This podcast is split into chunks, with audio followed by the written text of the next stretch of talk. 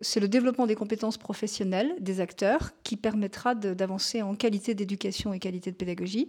Et donc, il faut qu'on avance tous en, euh, en compétences professionnelles.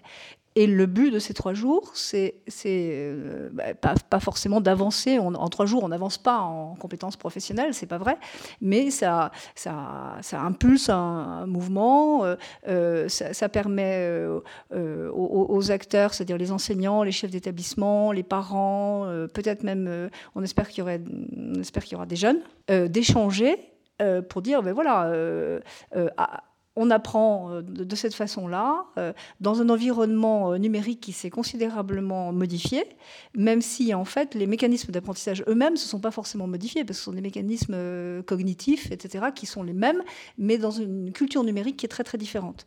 Et on, travaille tout ça en, en, parallèle avec une réflexion qu'on a initiée aussi d'un partenariat stratégique européen qu'on a lancé euh, dont on espère qu'il va porter ses fruits, puisqu'on a déposé un dossier, de façon à, être en réseau avec les acteurs européens qui travaillent sur ces innovations pédagogiques. Voilà. Alors c'est une toute petite initiative euh, girondine, donc la structure tête de réseau qui s'appelle AECG, Association Enseignement catholique Gironde, qui est porteur du projet, qui a été déposé auprès de l'agence.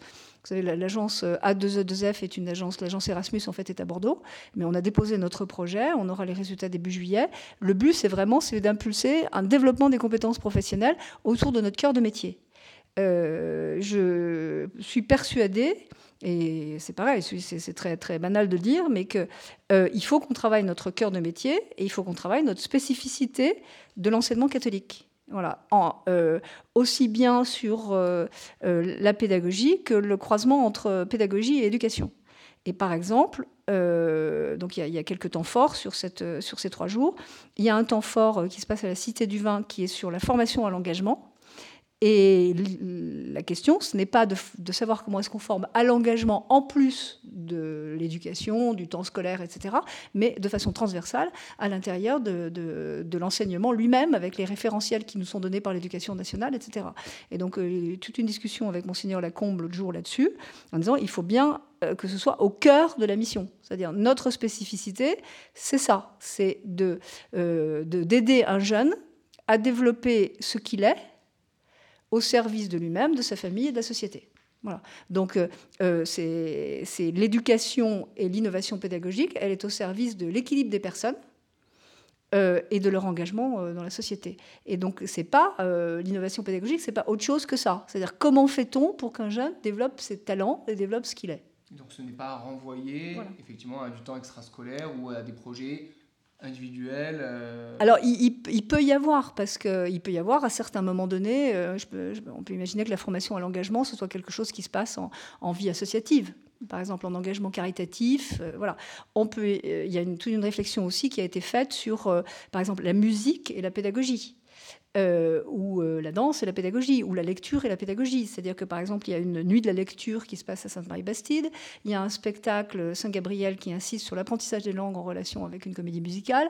Donc il y a, finalement beaucoup de choses qui sont...